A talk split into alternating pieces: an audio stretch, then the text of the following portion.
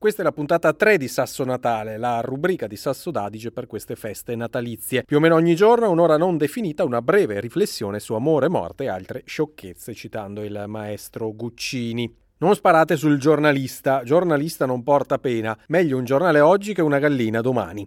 L'unica cosa peggiore di un giornale fatto male è un giornale che usa stereotipi, frasi fatte e giochi di parole forzati. Ma a parte questo, probabilmente la categoria dei giornalisti è fra le più additate come rovina della nazione, dopo i politici e dopo i dentisti che chiedono con fattura o senza ma perché questo astio, questo livore che si percepiscono nei confronti dei giornalisti? In parte forse per certi privilegi o contiguità con le alte sfere di cui abbiamo parlato anche nella seconda puntata di Sasso Natale. Contiguità e privilegi che in alcuni casi effettivamente esistono, in altri sono solo percepiti o immaginati. Mi fa sempre ridere ricordare un ragazzo che tempo fa mi chiese che lavoro facessi e alla risposta giornalista la sua reazione è stata Ah, allora sei ricco ricco. Ecco, non credo che lo stipendio medio dei giornalisti sia particolarmente alto, anche perché ci sono grosse differenze fra chi, eh, per esempio, ha un contratto nazionale con la RAI, magari protetto dal super sindacato dei giornalisti RAI, per esempio,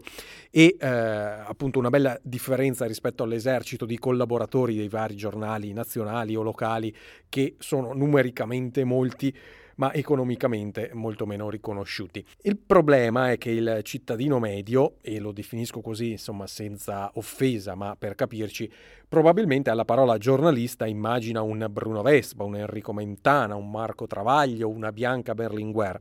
Giornalisti molto televisivi, molto influenti e spesso anche molto divisivi nei modi e nelle opinioni.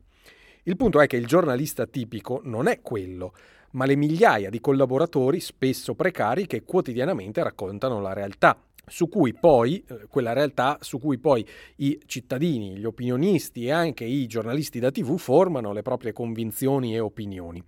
Anche giornalisti da TV è un'espressione imprecisa, ma è per capirci.